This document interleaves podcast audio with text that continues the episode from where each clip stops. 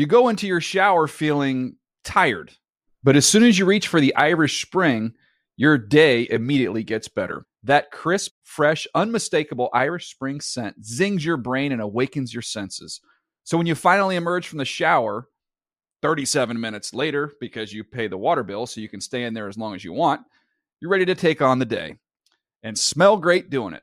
Irish Spring Body Wash and Bar Soap. Fresh, green, Irish. Shop now at a store near you. Getting ready to take on spring? Make your first move with the reliable performance and power of STIHL battery tools.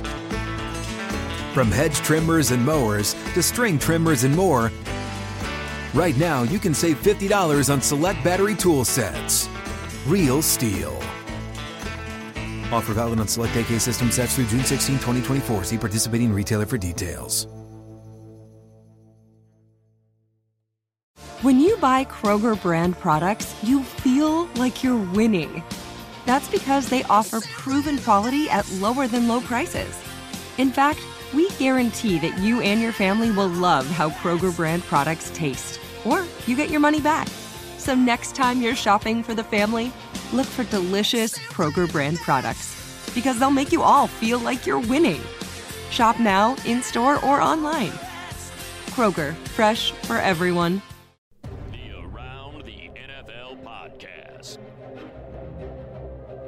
Is traveling to the draft. Welcome. Hell no, we're not. Welcome to another edition of the Around the NFL podcast. My name is Dan Hanzus. I come to you from a virtual room filled with some heroes. Marc Sessler, Gregg Rosenthal. You know, I had the um, I had the good fortune of spending Easter Sunday, a part of it, with Lakeisha and uh, her mother, uh, Nana, as we call her, and Link. That was very nice. It was great to see. Now you know it's East. It was Easter weekend. We hope everybody that celebrates had a good one. And uh, I actually, for the first time, was trying to explain the the basics of what Easter is to the boys beyond um, the Easter Bunny, which is the only thing that matters in their world. And this idea of Jesus and God was the Father, and how Jesus died. And the boys naturally ask, well, if God is Jesus' father, why was he? Why why did he die? And then that gets me thinking about Wes and how how did that happen? Such a good person go, and then you get to see Link on Sunday and see him happy and holding Easter eggs, and my boys showing uh, Link how to find eggs, and oh, it was nice, boys. I have to. I say. saw some photos of Link dressed up in the little bunny costume, and I am. I'm. It, it is not an overstatement to say he's one of the most um, majestically cute babies I've ever witnessed. I really. It's also just having spent a little time with him. His eyes when he looks at you, but that's cool. Um, you dove into the, the theology side of things. I think you did a, little pretty bit. good job with your summary there. Uh, you might have missed a few little pointers, but it's tough to get wrap your head around that when you're like five years Well, old. that's that's for the theology podcast, Sure. Marc. And if we're going to do a deep dive, dive on the Son of God, uh, that's something that we need to unpack in full over several hours, I would guess. Yeah, Link um, looks more like Chris. I think every day. Um, you just you just see it, and uh, Chris's brother Phil sent us a picture of Chris dressed up as a mailman. I believe it was for Halloween, or maybe it was just for fun. Why not dress up as a mailman as a little as a little boy? and I could just you can just see you can see Link. Uh, you can see Link's face in Wes, and um, that that same uh, Easter question came up in my house too, Dan, which is even more complicated Uh, because you know my kids went to a Methodist church for preschool, and so I, I was like, you know, you learned you learned there Sure. like what that was God and The so- and ropes. she- and I said Jesus, and she's like, "The- he's the one with the beard, right? I was like, yeah, that's that's him. Um, but it, it is it is. con- I'm like, this is the day he came back. Well, where was he? Okay, well, I I a like the idea of Gregg ever, ever the contrarian, like Jesus, he's the one with the beard, and Gregg's like, well, we don't really know if he We're had a not beard sure or he not. had a beard. It's just the way he's Who portrayed in art and knows? aesthetically. Right. Anyway, but it was So, great, yeah, and that- and then you know, again, this is not the theology podcast, but you don't know where Wes is right now. Uh, but the one thing we do know is that Link was in the backyard yesterday, and it, and Wes is all over his face, and it's just like Wes is here. He's here on this earth uh, in his son, and that is as we've talked about with Lakeisha, like the miracle of that that small gap where Wes got sick, he got better, and in that gap he got married, and Link came into the world, and then sadly Wes left, but the boy is here. and uh, he's our responsibility in a lot of ways to help Mm-hmm. raise because Wes unfortunately can't do it. So, oh man, it was nice though. Um, welcome to the podcast. Big show coming up. I actually, after I had a couple Tito's hanging out uh, with the Westlings, I texted the boys, uh, uh, Marc and Gregg, and said, "Hey, would you indulge me and uh, let us have a little Jet segment?" Uh, a formal jet segment. All segments sometimes become jet segments on the show, and I apologize for that. But this one is going to be uh, a Jets related one with the number two overall pick. They're in the catbird seat. A lot of people feel with this draft, and where are they going to go with that pick, and where is Sam Darnold going to go?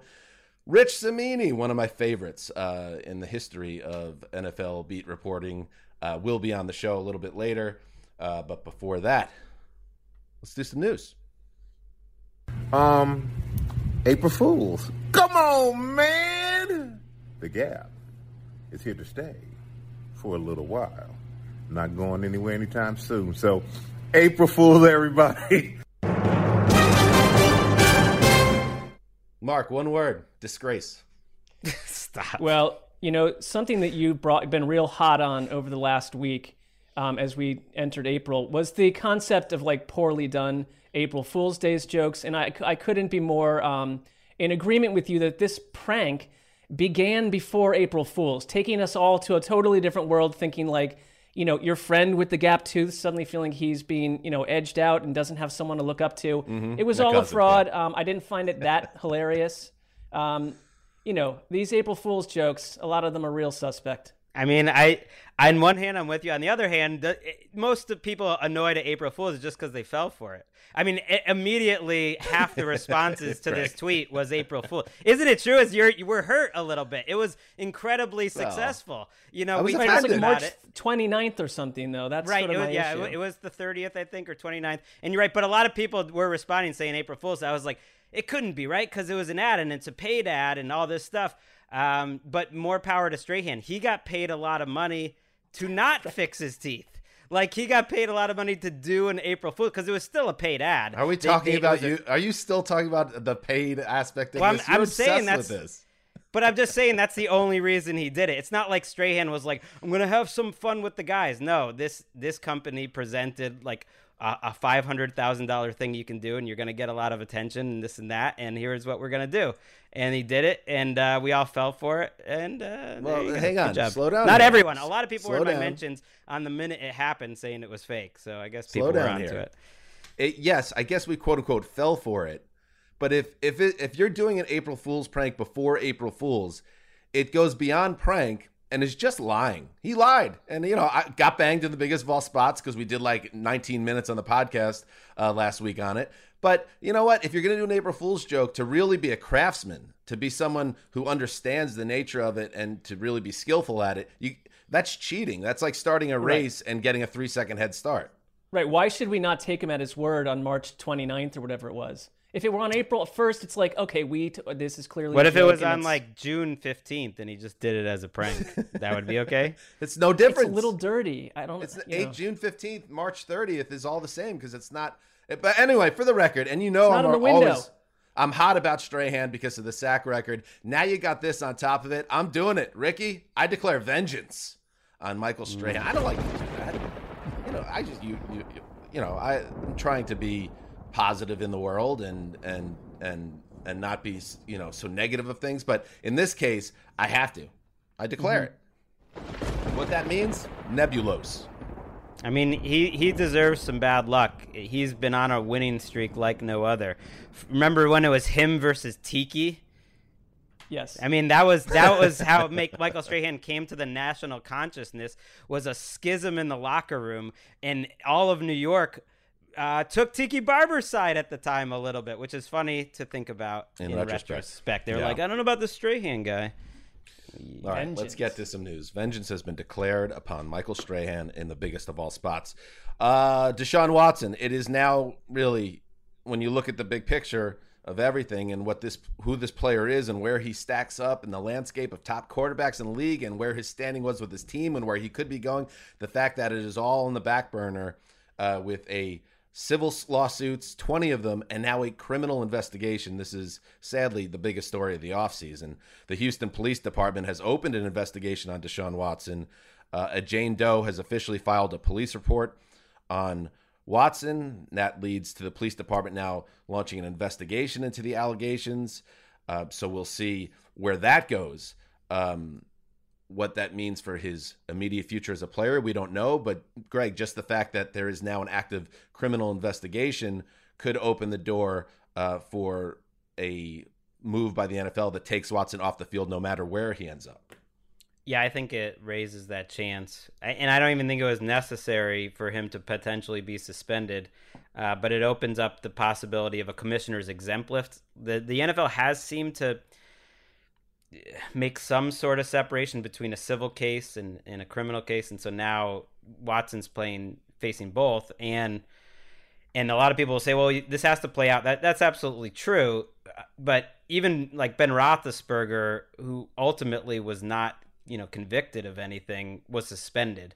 Um, after all that play out, and it took a long time. But that's just so that's just something to keep in mind with what's probably the most similar case with a high-profile quarterback.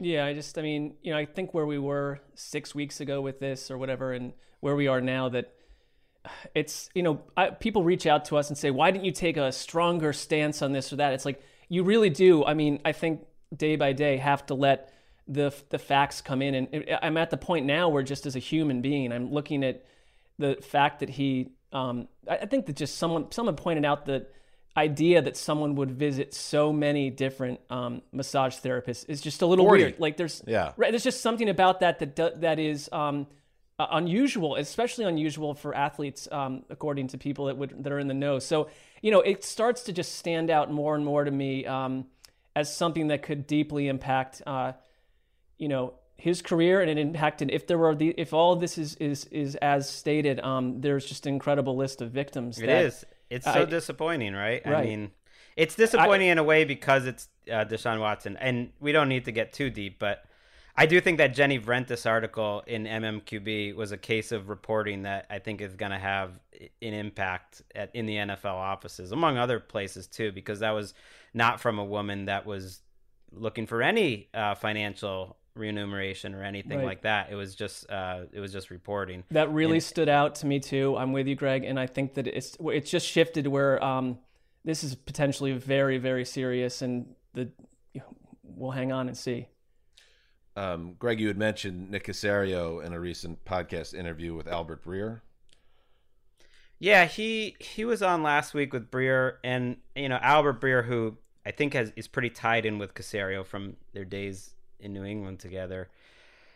Um, you know, thought that Caserio was making a pointed pivot in how he was addressing Watson, whereas in the past he basically was saying, "We're not listening. That's our quarterback. We're not. We're not. He's going to be our quarterback." That's how they were playing it publicly. And now, when he was asked about it last Monday, he said, "We're going to have to look at all options." You know, this is a, essentially saying that this is a different situation and what what that remains to be you know what happens with that we'll see but it Breer who seems pretty tied into maybe how they they could possibly be feeling thought they'd that they'd be more open now um, because of this uh, to trade him whether that was before or after the draft who knows?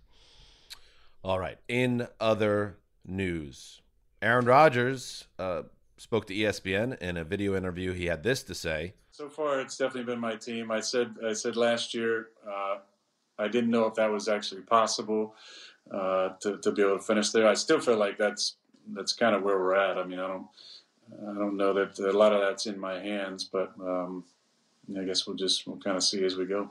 It's so different, though. You know, the difference Marc between where Aaron Rodgers was after the draft draft last year to where he is now. He's coming from a position of power. He's the reigning MVP. So you don't feel him speaking defensively here, rather more like, hey, that's something they got to figure out. I'm cool. If they want to keep the MVP, that's good for them. If they want to get me out of here, I'm going to make someone great. Uh, you, it feels different with Rodgers now. Yeah, no, I, I, I think last year felt, um, you know, I, th- there people that know him knew felt that he was genuinely annoyed, but he is in a position of internal power and external power. He's also signed through 2023, and there were no whispers at any point during the year that anything anyone saw from Jordan Love, even in Packers practices, would suggest that you deep six the MVP for him. I mean, I think he's just sort of being philosophical about it. Anything could happen. And, and we're in an environment now where, like, the idea of a big name quarterback leaving team A for team B was prohibitive for so long. It just seems like it's in the air. Uh, it's more possible for people like Russell Wilson and Aaron Rodgers than ever before. But I don't take I, it doesn't to me. It's like cool. Let's see what happens. But I don't it. Doesn't shake my foundation um, as a football analyst or fan that anything is going to happen anytime soon. I mean, last season should have completely taken that mystery out of it. Mm, yeah, and he, he's doing media because he's hosting Jeopardy the next two weeks, starting Monday, the day we're taping this. And uh, so he has to answer these questions. I don't think he's going out of his way to, but I do think the way he answers them um, is in such a way that the Packers, by adding some guaranteed money to a uh, to his contract, by adding essentially a, another year of guaranteed money, maybe at the least, would maybe have him answering these questions differently. If that's important to the Packers, I think, and I kind of think it will be. I think they'll address it in the summertime between. Usually, these things happen between OTAs and, and training camp. Speaking of Aaron Rodgers and Jeopardy, hit it, Ricky. And now, here is the guest host of Jeopardy, Aaron Rodgers. Thank you, Johnny Gilbert.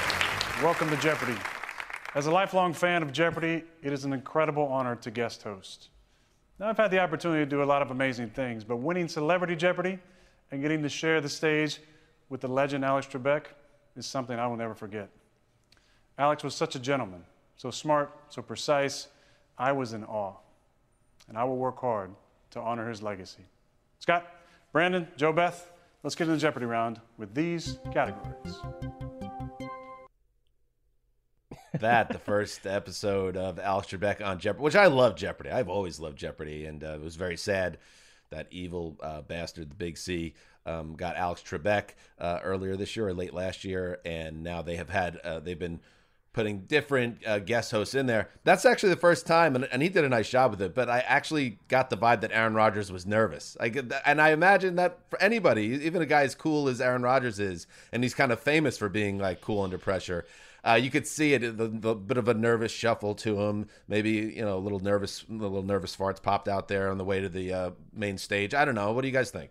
Well, I mean, also I'd say like Trebek certainly had reps. And by the time we, you know, were watching Jeopardy, Trebek, it was like, you know, basically making a cup of coffee for him. But I think he was a little nervous. I still think he did a really good job. I think you'll see him get better. This is Aaron Rodgers. I bet he gets a lot better um, from episode to episode. I would more say, what if you're like a Packers fan who has been installed as a guest on Jeopardy, um, how, my performance would suffer because I'd be like, I'm not. De- Trebek would be surreal to begin with, but like, what if you were a f- huge football fan and you're fielding these questions from Aaron Rodgers? Like we, you know, go back to Win West's toaster, even trying to um, win stuff on the fly. It's a whole different world, and you need the most calm environment you can mm. get. He's going to jack some people up. What was her name? Joe Beth. I wonder what Joe Beth is thinking.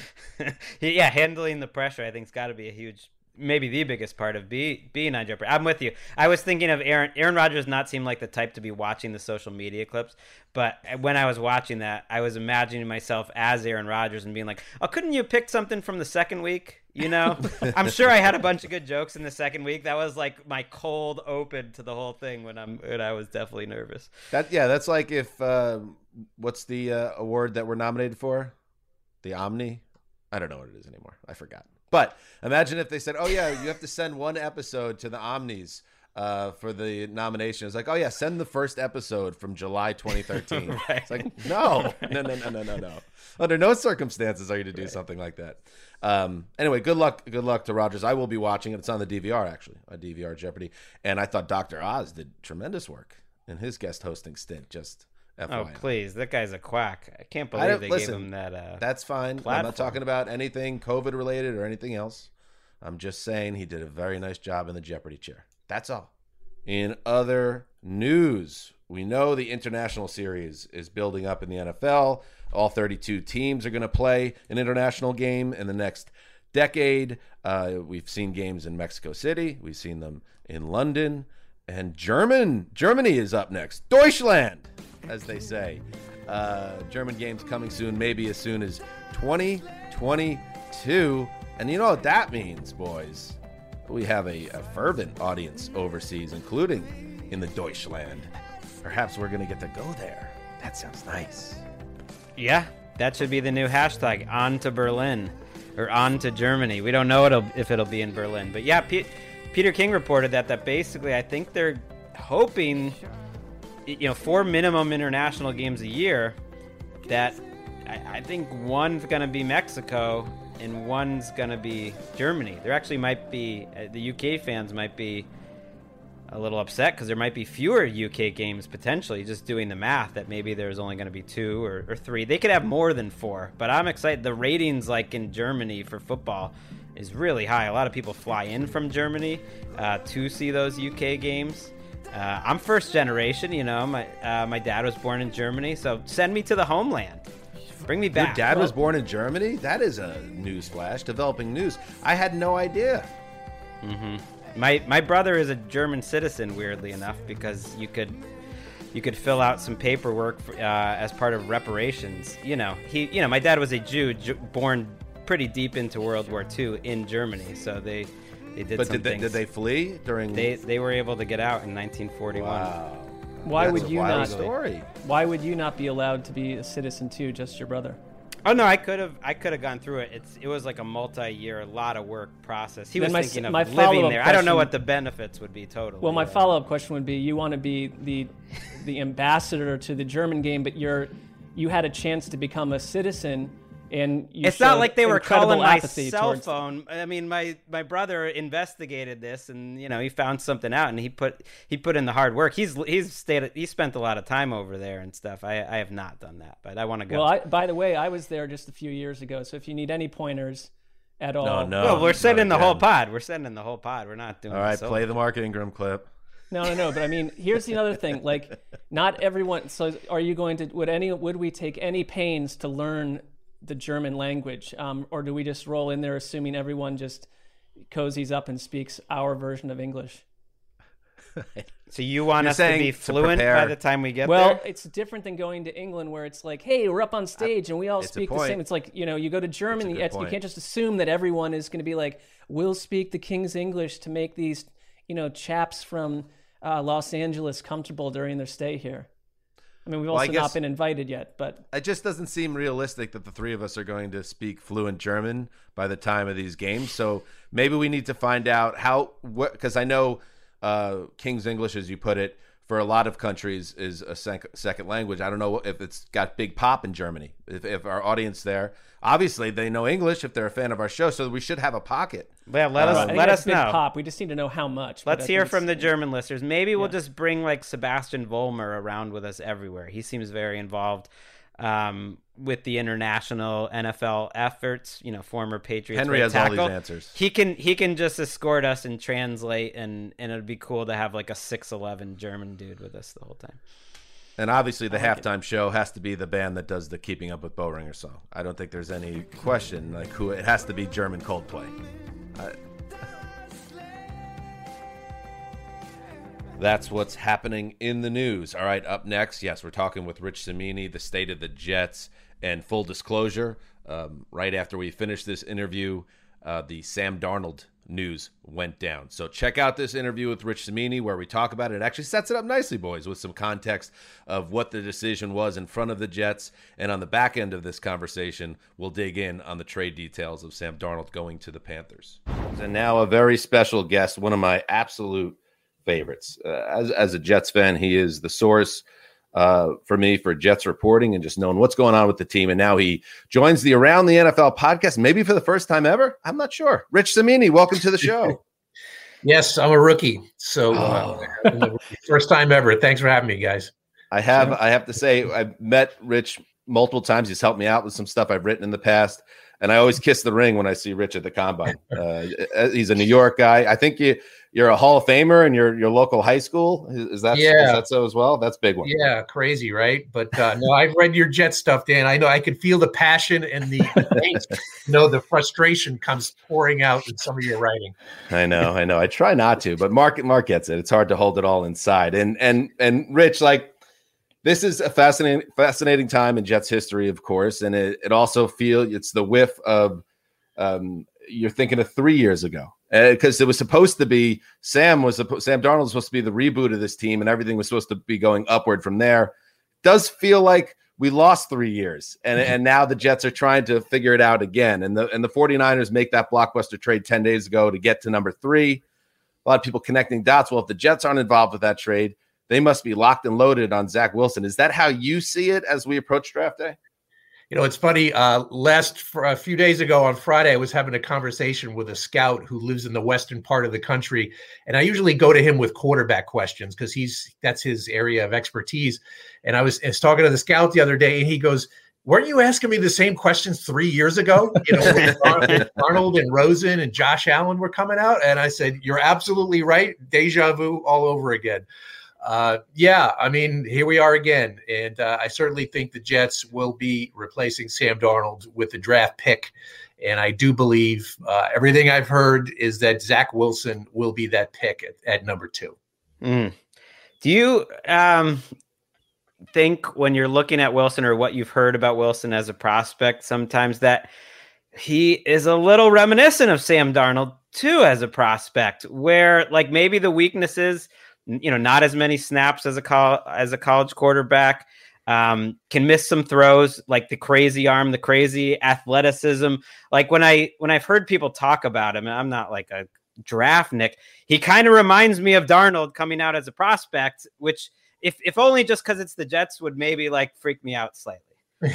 they are really similar. In fact, one of the throws that Zach made in his pro day, that that rolling left fadeaway throwing to the right hash, which was an incredible throw, was was similar to some of Darnold's throws that he's made in his career. And they're saying there's the same in that you know they're they're they can make the off platform throws, they can use different arm angles. That's what everyone was talking about with Sam when he came out. And uh, you know there are some similarities. You know it's it's an intriguing decision. It in all my years of covering the Jets, and and that's many, as Dan would attest to, uh, I think this is the most polarizing decision that they've had Hmm. to make. Just in terms of, I think the fan base is completely split. You know, you have half, let's keep Sam and build around him, and the other half is ready to move on and draft someone else. So, as a journalist, it makes for great copy and talking points. You know, for a few few months leading up. I guess my when I look at the Jets, I mean, in Sam Darnold, is there a tougher quarterback to really evaluate um, the wreckage that he's been through the past couple of years? So much of it feels like I don't really put that on Sam Darnold. And if you're the Jets, um, and we're talking about the similarities between him and Zach Wilson, is it more just an, a matter of uh, we have to move on um, and refresh the quarterback position, but more than we're certain that Sam Darnold we've seen the best of, how can they really like ascertain who Sam Darnold is at this point uh, as a player in terms of being put in the right system in the right position, especially with like the new offensive group they've got coming in. I mean, you'd think you get a much better version of Sam Darnold. You could sell that draft pick for so much. I just wonder Yeah. if there's any thought to that, maybe keeping him and pulling a stunner. Yeah, personally, that's I've I've been kind of vocal about that. I know I've been annoying some Jet fans. That's what I would do. I would keep Sam and and and bet on him in this new offense. Know, very quarterback friendly offense. We've seen what Shanahan could do with it. Now they have Mike LaFleur as the OC. Uh, it'll be better coaching. I feel he wasn't coached well the last two years. He regressed under Adam Gase. You saw at the end of Sam's rookie year when he was in a similar type system under Jeremy Bates, you know, he showed promise at the end of that year. He went toe to toe in a couple of games with Aaron Rodgers and Deshaun Watson at the end of the year, and there was reason to hope. But since then, he's it's been a decline. And I'm not making excuses for the guy. He has not been a good quarterback over the last three years. In fact, he is the lowest rated passer over the last three years combined in the league. I think it's 39th out of 39 quarter qualifying passers. But you coaching, supporting cast has been been shaky at best. He's had no running game, and so it's really difficult to do an evaluation. But I think the point you bring up is excellent. It's the financial part that's a really big part of this decision, which is Hmm. why I think the Jets will lean towards starting fresh with the rookie quarterback contract. Well, what about Rich with the kind of a half measure here? Because, and you've written about this, the Jets had a window earlier in this offseason where maybe they could have been aggressive in moving Darnold and try to get a second, third round pick, whatever. And then a lot of these starting jobs filled up. So his trade market, you would think, is depressed at this point. wouldn't it just make more sense at this point if you really you love Zach Wilson, he's your guy, that you decline Darnold's fifth year option, you keep him in the building, and then maybe have them, you know, actually be in a competition this this summer. And if Darnold is clicking in this offense and all of a sudden he realizes potential, you have a great problem at the end of the season. And if he can't play and he struggles and and Wilson takes over very quickly, yes, Darnold leaves as a free agent, uh, and that's and you don't get that draft asset. But to me, that's a willing, that's a good gamble to take. Then and then you finally get a chance to get that one last evaluation of Darnold in there, and you still get the guy that you see as the future potential. Well, I do know that there are some people in the building who are in the Darnold camp, and I, I think this coaching staff. I, have said this before. I think Mike LaFleur and Robert Saleh really thinks they can make it work with Sam. Hmm. Uh, so you could get the best of both worlds the way you described it. And in fact, I talked to Josh McCown the other day, and he is he is very close with Sam. They're talking and texting all the time, and he thinks that scenario can work. Um, I personally am not a huge fan of that scenario because in a year, Darnold can walk as a free agent. At least now, if you trade him for maybe a, a low two or a three, you can get compensation for this year. So that's a another thing. And do you want to saddle a rookie head coach Robert Saleh with the quarterback controversy.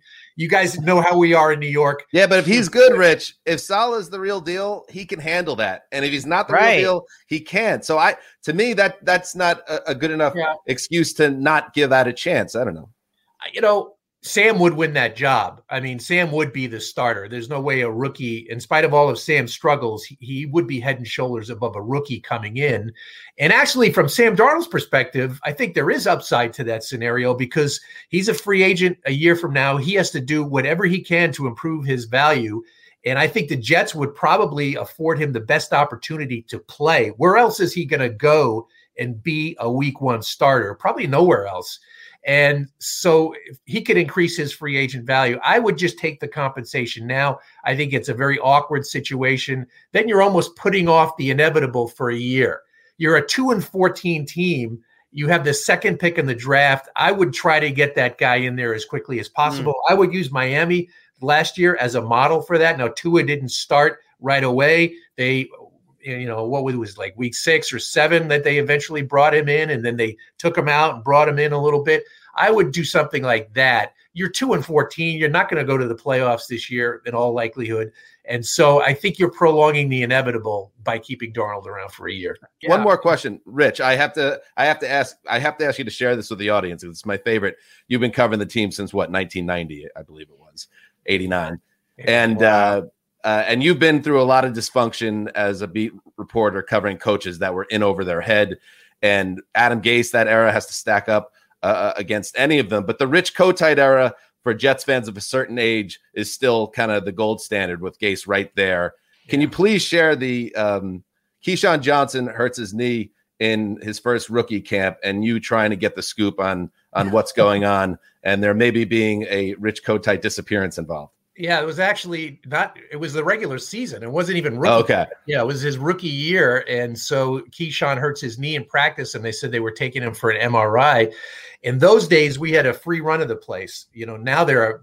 This was at Hofstra, by the way, on Long Island, and then reporters could go into the parking lot and talk to players after practice at their cars. Which, of course, when Parcells came in, he put everything off limits. So, like, reporter.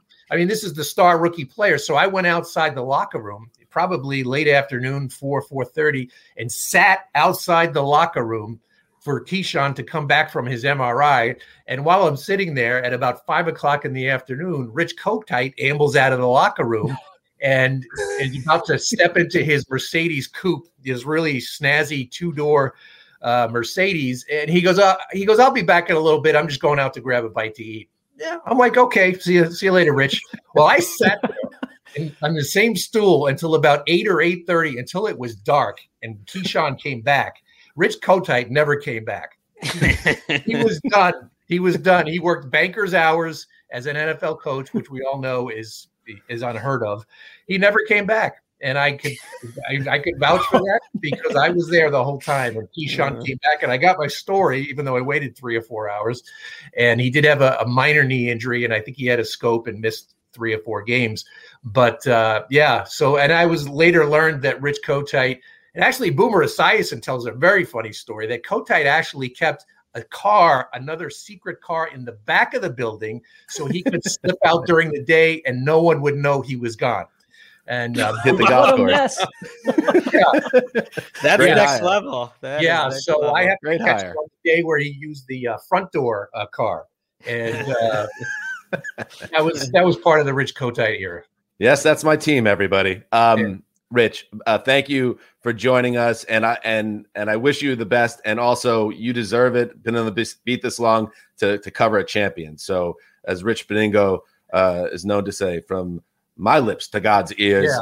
And the other thing I wish for you is that Carl Lawson or someone else from this draft class gets to the quarterback with regular regularity, so you never again have to write the lead. The Jets haven't had a premier pass rusher since John Abraham left in 2005.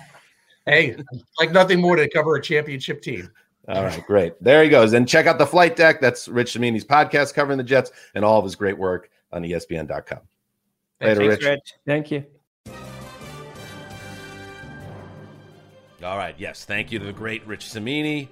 All that conversation about Sam Darnold and what the Jets are going to do. Well, they made the decision on Monday, trading the former number three overall pick to the Carolina Panthers and head coach Matt Rhule. The Jets get three draft picks uh, in return, uh, including a second rounder in 2022. So Sam Darnold heads to the Panthers. Another domino falls there. Teddy Bridgewater was the incumbent in Carolina, and he's either now going to be the backup or be moved elsewhere. You would think maybe we'll get into that. And the Jets now, everything is cleared. The runway, as it were, cleared for the Jets, who now have no quarterback in the building, but the number two overall pick, and Zach Wilson will be sitting there. So connect all those dots. That's where this is going. Uh, Marc, your initial thoughts on the trade, Sam Darnold to the Carolina Panthers? So my initial thoughts are that this doesn't always happen or or perceived perceptionally seem to happen, but I think both teams um, got value. I think the Panthers were in hot water on the Deshaun Watson front, and that's who they wanted. I think they were going to do and sell the moon for that. You get Darnold. Um, they picked up his fifth year option. The Jets got picks. We just talked with Cimini that like, look at if people had wanted Sam Darnold, if there had been some sort of bum rush for Sam Darnold, there would have been more value. But that just wasn't the case. And the, Joe Douglas over and over has not been fleeced in deals. Um, they have, I think, 21 draft picks over the next two years. Uh, with seven of them in the in the first two rounds, so the Jets are still in good position. I think they cleaned up um, what would have potentially been a little bit messy to have Darnold and Zach Wilson there. I know some people feel differently, but for the Panthers, I love the idea of offensive coordinator Joe Brady um, showing that he can do what Adam Gase and others have not been able to do, and it's a good start for a fresh start for Sam Darnold on an offense that um, is in much better in much better place than the Jets had been the last couple of years. And with that number eight pick, you can go offensive line. You can do what you need to fortify the offense. They went all defense last year, so I think it's a you know it's a it's maybe a two year window to find out what you have in this guy, and if it works, it's a great story for Sam Darnold. Right, and it could be a one-year window. Even picking up the option, it's only guaranteed for injury only. I'm always surprised teams don't pick up those options because it's not that big of a risk. You're just you're just hoping it doesn't have a major injury. I love it if I'm you know Daniel Jeremiah or the people that were banging the drums saying Sam Darnold's one of the best quarterback prospects they've ever seen, um, which so far hasn't looked good. And he is now going to, I think, what's a pretty quarterback friendly system. You know, we were, you know, I, I was much higher on Teddy in general than you guys uh, last year, but you still could look at the numbers. Like if the floor here is Teddy Bridgewater throwing for 4,000 yards and, and going up and down the field and, and moving the ball, like you would think Sam Darnold could do that if, if, as Danny would say, he can play the guitar. I don't necessarily think they'll just hand hand him uh, the starting job just because Teddy's do so much guaranteed money that it doesn't make sense to me uh, for them to dump Teddy unless they have a uh, somewhere to dump him, like someone wants him or an upgrade, which would have been Deshaun Watson. That doesn't look like it's happening now. So I I kind of expect that both Darnold and Teddy will have a chance here to play, but you would assume Darnold is the favorite. Yeah, I would say Darnold's the heavy favorite, but we we'll see how it plays out. It gives them options, and it is the and we talked But- about it at the top top of the show. What's that? I, I was just gonna say, but to be fair, Teddy's played at a higher level, and we've seen it than Sam Darnold ever has, But Gregg- including Gregg- including in his first couple seasons. I'm just saying. I'm with you, Gregg, but the, I mean, everything the Carolina Panthers have said and done this offseason told us they're not Gregg, he happy was- enough with- yeah. with, Teddy Bridgewater. He was in the building. Right, but they gave with up a second Rule. round pick, not not this They- year's pick though. That's what got it done. Well, they gave up a second round pick, but it's next year's second. You know that that's putting a certain value. Uh, you know that's where Jalen Hurts gets drafted, or, or different guys get drafted. Those are not guys you necessarily think are going to be your franchise quarterback. That's all. The reason I think it's clearly Darnold in Carolina is because Matt Rhule had Teddy Bridgewater in the building for a year, running his offense with Brady. And clearly, I mean, and they made it very clear as we're, we've been talking about, they weren't thrilled with the results. So I guess they could fall back on Teddy if Darnold disappoints. But um, I would think maybe they're looking for a fresh start, just like the Jets. And and for me, it is. I did have a lot invested in Sam Darnold. All Jets fans did because he was the highest uh, draft pick by the Jets since Joe Namath, and everything pointed to him uh, being uh, the real deal. But you know, as has been talked about ad nauseum, it was you know the circumstances that that he he was forced into as, as a Jet were unholy. It, it was really the, between the coaching and the personnel and issues in the front office. It felt like he never had a chance. So do I have a do I have a fear a deep down that he still can be a really good player and maybe even better than Zach Wilson in a, a more healthy setup? Yeah, and that's why I said that's why I said to uh, Rich, I said, what, what's the harm in keeping him in the building and seeing if he actually can realize that potential?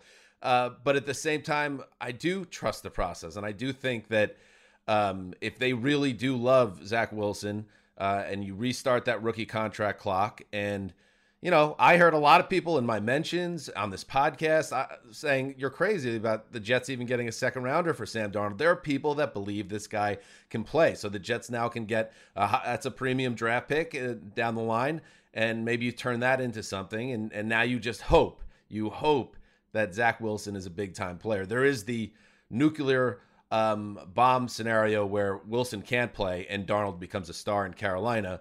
What what I want for Sam Darnold is for Sam Darnold, and it's not going to be happening, Gregg, and you still have Cam Newton as your quarterback. What what I think is going to happen here is he becomes a mm, rich man's Andy Dalton is is Sam Darnold's ceiling, and I hope he gets there. And I just hope the Jets pick a quarterback uh, doesn't bomb out like the rest of them. It is, as Rich said, it, it, it's it's a fascinating decision, and and there were fans of Darnold in the building for the Jets that wanted to keep him there. They made this decision, and it's a big roll of the dice. Either way, it would have been a big roll of the dice.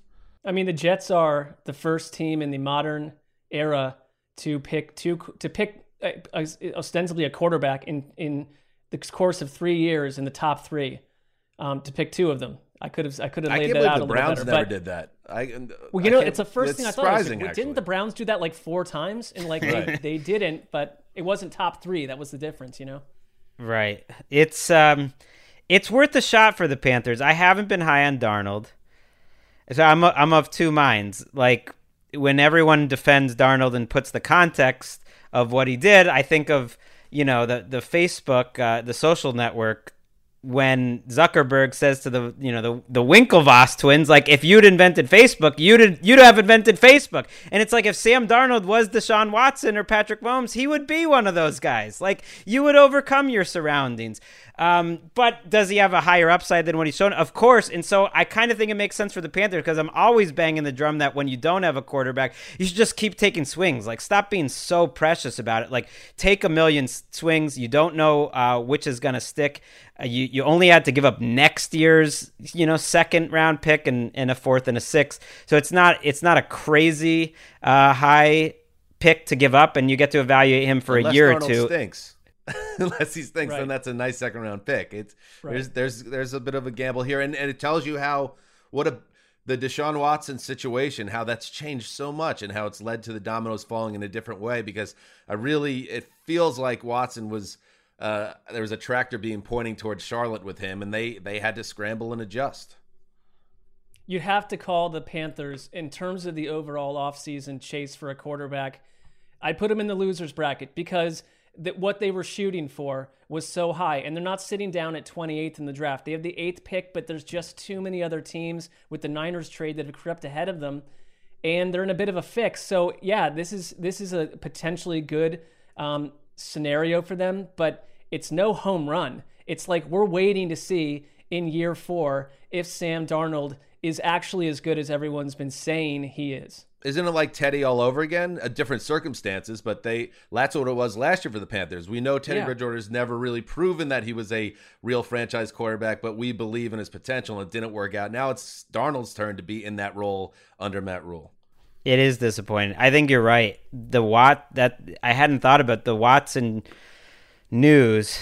Maybe that informed the 49ers trade, maybe it didn't. But either way, the combination of the Watson um, news that's been that we've talked about and the 49ers trade had to leave the Panthers thinking they're not getting who they want at 8 or it's going to be tough to trade up. Like cuz cuz I was thinking they still were a candidate to trade up to 4 or 5 they didn't it wouldn't have had to go too far. Uh, but now now that they know it's going one, two, three at quarterback Jets are taking Wilson 49ers will take who they want that it's like they got to have another option because they they clearly Teddy was not enough for them. It's too bad Uh, it's too bad. It's it's it's too bad with Darnold too. I really, oh man, I really wanted that to work, and but it is exciting at the same time um, when you watch this Zach Wilson footage. Now it's starting to buy into another quarterback, buy into another jersey for my sons. It's the, the it it goes on and on and on. The search for the true successor to Joe Namath. All right, before we go, you know we're we're in the uh, off season here kind of. It is the Gregg. You pointed it out on text this morning. It's definitely uh, a bit of a, a dead area when you get out of the free agency fund and before the draft really hits uh, fever pitch. That's where we are right now, right? No pro days, no more signings. The phantom owners meetings or the talk about that was in theory last week. That was the seventh game. Yeah, it's as quiet as there is three weeks in a row on the NFL schedule, except for July. I would say that's the only time that's quieter. Um, and I, Marc, did you hear about this talk that they're going to potentially? I I don't think this is written down yet.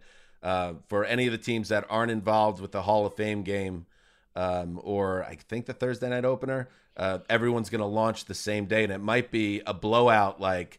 fr- Uh, training camp open, spectacular, Midnight Madness way. kind of thing. Yeah. Midnight Well, of Madness. course I- you of excited course about there that? will be that. We're gonna put that. we're gonna put Marc out by uh, the Rams facility as it opens at 6 a.m. live on the scene. So I, month, I you know own that the I'm a, month. I find the Rams a little spicier at this point um, than in, than in years past. But I Dan is absolutely um, on point with that. It's going to be treated like you know uh, we've fl- we've landed on Mars and started a new colony. We'll be treated with that level of groundbreaking um, verb. Got to own July. Um, but I wanted to see since since it's been a little quieter. What are you guys into? And Ricky, jump on right now. What's the pop culture uh, that that you're into? I'll start. I I watched a movie on Netflix and I needed a laugh. We all need a laugh, um, even as things in, in the COVID world get better. But it's you know been a tough 12 months uh, on a lot of levels. Uh, Bad Trip, Eric Andre. That movie absolutely destroyed me, slayed me. And full disclosure, I've met him a couple times. He was in Bob, my friend Bob, uh, in Jason's movie a few years back. He, he's a very nice guy, and I've always loved the Eric Andre show on Adult Swim. Um, it's absurdist uh, brilliance, and he took like the elements of what makes that show uh, funny and great, Mm. and then somehow tied it to a narrative structure. On, so- I mean, it's not Citizen Kane, but like there's an actual movie connected to his uh, the Eric Andre greatness uh, for people that are fans of him. And there are scenes in that, Ricky, and I know you. It sounds like you watched it. That had me uh, laughing my arse off. oh, so good. And So Tiffany I- Haddish. I mean, She that's killed it. Her best She was work. awesome. Yeah, she Mm, was I um I do uh another podcast, as you guys know, the Jeselnik and Rosenthal Vanity Project, and that was Anthony. We do recommendation station every week, and that was his recommendation last week. So this is back to back. Oh, there you go. Podcasts I've been on, and he gave it a hard recommend, and he's a he's a, a tough judge for sure on the comedy. By the way, we have a live show on Tuesday night. Listeners should check out for tickets on that. How about that? While we're here, wasn't Look how planning on uncomfortable it. Gregg is. Pitch. He's plugging himself. Just, Why not? just own it, Why Gregg. not? It's cool. Let's no, do be happy. That's Um, where is it? Where is it? I mean, no, no, it's not in person. It's just like a Zoom Oh. show where you can you can pay um, Okay. to, to watch it. It's like a, a And, special and I assume Ricky would be oh yeah, she- center. she's a big, she's a huge part of it. You're making them pay for it. Oh. We're making Oh, them pay for it as just you know a special little uh, different show. You know, you can talk with us afterwards. It's good. Dan, do Uh, you think Gregg would ever do that for free? Um, How much does it cost? How much does it cost for people to Well, it's this watch you'll- you this- on a video screen? This'll be- $15. This will be you'll appreciate this. Fifteen dollars for the normal uh, show, which will be longer than normal. Um, but you can for seventy five you can uh, Oh, get no. VIP tickets and stay like an extra hour and ask questions and stuff. Oh no! How many And a- people have snatched up a seventy-five dollar tickets? A surprising amount of people have, have bought it. I There you was I too had nothing. I had nothing to do with uh, setting all this up. I was like, what really? Are you Let's giving. Ricky a cut of the proceeds? Of course, of course. right. Well, I got your back, Ricky. Love you. Don't let them push you. Um, I'm gonna recommend. I'm just gonna jump in and do um, the latest season of Last Chance U, just because I feel like our listeners maybe there's some crossover here. They did basketball this year, and it was uh, East LA. I know I've given a lot of Last Chance U love on this show. You but- really have. You're a big fan of that. I know, but because I, I do think it's one of the better like documentary documentary shows, like showing a certain slice of life right now out there. Like it's really well done. Um, and this time it was a basketball team. It was East LA, uh, so there's a little bit of an LA vibe having this awesome season. And somewhat of a spoiler alert, you know, the it's last season, so the world obviously with COVID um, infringes by the end. But man, the the characters and just how they do it is really compelling to me. Like to me, it's a good. If you love sports, like it's partly why I I it makes me like love sports more because it's the people that are really doing it for like the Mm. love of the of the game, and you see what they go through to try What- to get to their dreams. I'm behind on that show. I haven't watched it. So, like, where would be a good jump in season? I think it? the bat this one is the first time it's a basketball season. It's a totally different vibe because of that, but I think this would be a good one to jump in. All right, good to know. I'm writing it down. Marc, Um, so I know I'm supposed to. Pop culture suggests it needs to be something that has been created recently. So I will give you um, one thing in that category. You know, when you're you're married, it's this tough better to not find. be Mandalorian season. No, and it why is did you tweet last night that animals are not from Earth? Like, are you okay? no, I was just sort of thinking that there's po- there's a possibility that that's true. Another big social weekend, social media weekend for Marc. Marc, I really Wait, enjoyed why? it, I What? to say. you- unpack that. I hadn't seen that. Um, what's the? How do you? How is that possible? Do you think? First of all, I'm not con- convinced that everything that's on Earth, our planet, originated on Earth. Um, this isn't a strong theory based on. I've had some biologists coming at me saying that's an absurd thing that you wrote, and I agree that it probably sounds absurd. But It's a little um, flat earther in its own way. No, I don't believe in that theory. I just think that there are various life beings that maybe came from somewhere or something else. And if it were all animals, I'd be like, hmm, that kind of makes sense to me. Uh, it also makes no sense. So, you know, that was Animals- not my pop culture reference, though. Animals way. are underrated, though. I mean, they are amazing. We've just been watching live cams of animals. There's another recommendation. Uh, there's a good critter cam out there, and I gotta say, like, it's it's better than TV. Like, we just Yeah. have it on in the background. It's pretty fascinating. So uh, I We don't know have if they're coming from other planets, but I'm into it. We have a ring camera or whatever in our backyard, and uh, Emily has it set up to get. Don't worry, Marc. We're getting to your pop culture. No, I, recommendation. it's, it's, I want to hear it has it set up for like notifications whenever there's movement, and there's like an entire family reunion uh, of raccoons like every night, just chilling out there on the couch and crawling on things, and it's just like, guys, can we can we have some respect for the property? I'm a homeowner now. I don't. I don't want to have to shoot you. I don't have to put you in a cage or get an exterminator. Just like show some respect. Critter- and cri- don't- raccoons don't are leave weird, your paw too. prints on my outdoor furniture. Critter Vision has a lot of raccoons too. It's got it's got deers, possums, stuff like that. But crit, you know, raccoons are weird because they stand on their hind legs and then they use their two hands, kind of like humans. And there's something a little freaky about that. I, I don't agree that all animals are underrated, though, Gregg. Some are definitely getting a little too much attention. Or properly rated. All right, Marc, Right. your pop culture. So I was just going to mention. I think it's sometimes, sometimes like what I would go watch on my own and what Simone would go watch would be two different shows. So when we can Venn diagram that and find um, a show that we like, it's very successful. And we've been watching the show Ginny in Georgia, um, which is essentially like a mom that had Is that Katherine Heigl? no, I don't know the names of the people in it, but um, I'll, I'll she- help you out with that. Yeah, she had a daughter when she was like 15, but now the daughter is 15 and the mom is 30, and it's they're li- you know she's not ready to be she's not happy that she's 30 with a like probably you know no love life and stuff. So, anyways, it takes some twists and turns, but we've enjoyed it. But the thing I really wanted want to mention um, is this film. that I watched recently from 1977, directed by Paul Schrader, called Rolling Thunder. Um, this is hard to find, but there are one or two little services out there that have it.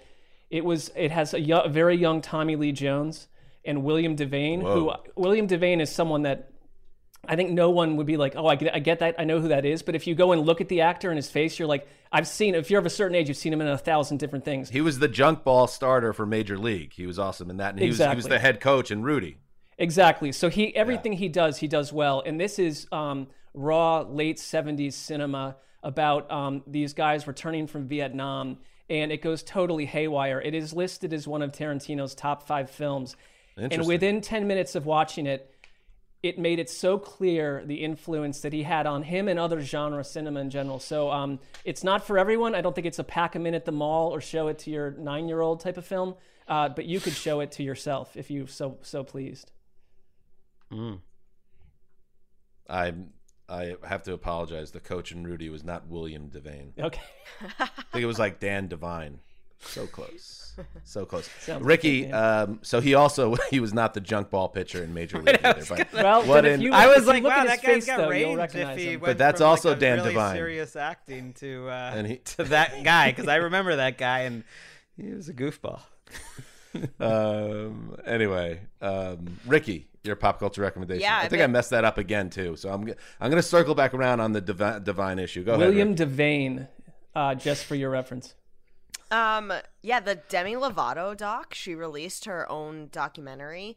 Um, it's on YouTube. It's for free. There's only four episodes, and it talks about her overdose, um, and all the kind of stuff she went through. And like, I remember following it in pulp, pop, you know, pop culture and everything. But to actually hear what actually happened, like her friends are like, "Oh, we're really talking about it." Like she was pretty much legally blind when she woke up. She was blue when they found her, like heroin, all Wow. this kind of stuff. Like I had no idea how bad it was. Spoiler alert. Well, that's it's in the it's just her public record, Yeah. Um, but it even shows her singing at the Super Bowl in Miami, the national anthem, and sort of her coming back to life, uh, literally, and sort of Wow. her career. And it was it was really really chilling, but then also to be like, oh, we were there at that Super Bowl. That was the last one before you know we were all locked inside. But I remember people on Twitter being like, oh my gosh, look at Demi totally killed the national anthem when you know she's gone through all this stuff and i didn't really know because I, I like followed it but it like wasn't super like didn't keep me up at night i'm not like a huge demi lovato fan but it was really really really heartbreaking and powerful and worth a watch Very good. Yeah, I uh, I want to see that. Thank you for reminding me. I'm marking that as well. Last chance, you. Um, You're not going to be Marc watching Rolling 70s Thunder picture. anytime. Rolling Thunder I, I, is definitely in I'd the predict mix. that will not be. the first I'd thing. watch. I'd watch a little of Rolling Thunder. I like. I like that Paul Schrader movie he just released uh, with Ethan Hawke. I guess it was a few years ago. First Reformed. You know, Schrader's got some bombs. the It did one with the, Bret Easton Ellis too. The junk ball hurler in Major League. Uh, the character was Eddie Harris. The same actor played Dan Devine, the head coach of Notre Dame and Rudy. But the actor's name is Chelcie Ross. So there you go. Now you got everything you need to know. Not Marc's actor, not even close to the same name, but a coach that he played in a movie has a similar name to that real person's name. Nailed it. No, it's fascinating. That's why you're the host. Just circling back on these big issues. Um, all right. That's it for uh, today's edition of the Around the NFL podcast. We'll be back Thursday uh, with another episode of the pod, and then the TV show is back once again on Friday on NFL Network. Please check that out. Um, but until then, this is Dan Hanzus. Until Thursday, I should say. Uh, signing off for the Quiet Storm, the old boss, and Ricky Hollywood. Heed the call!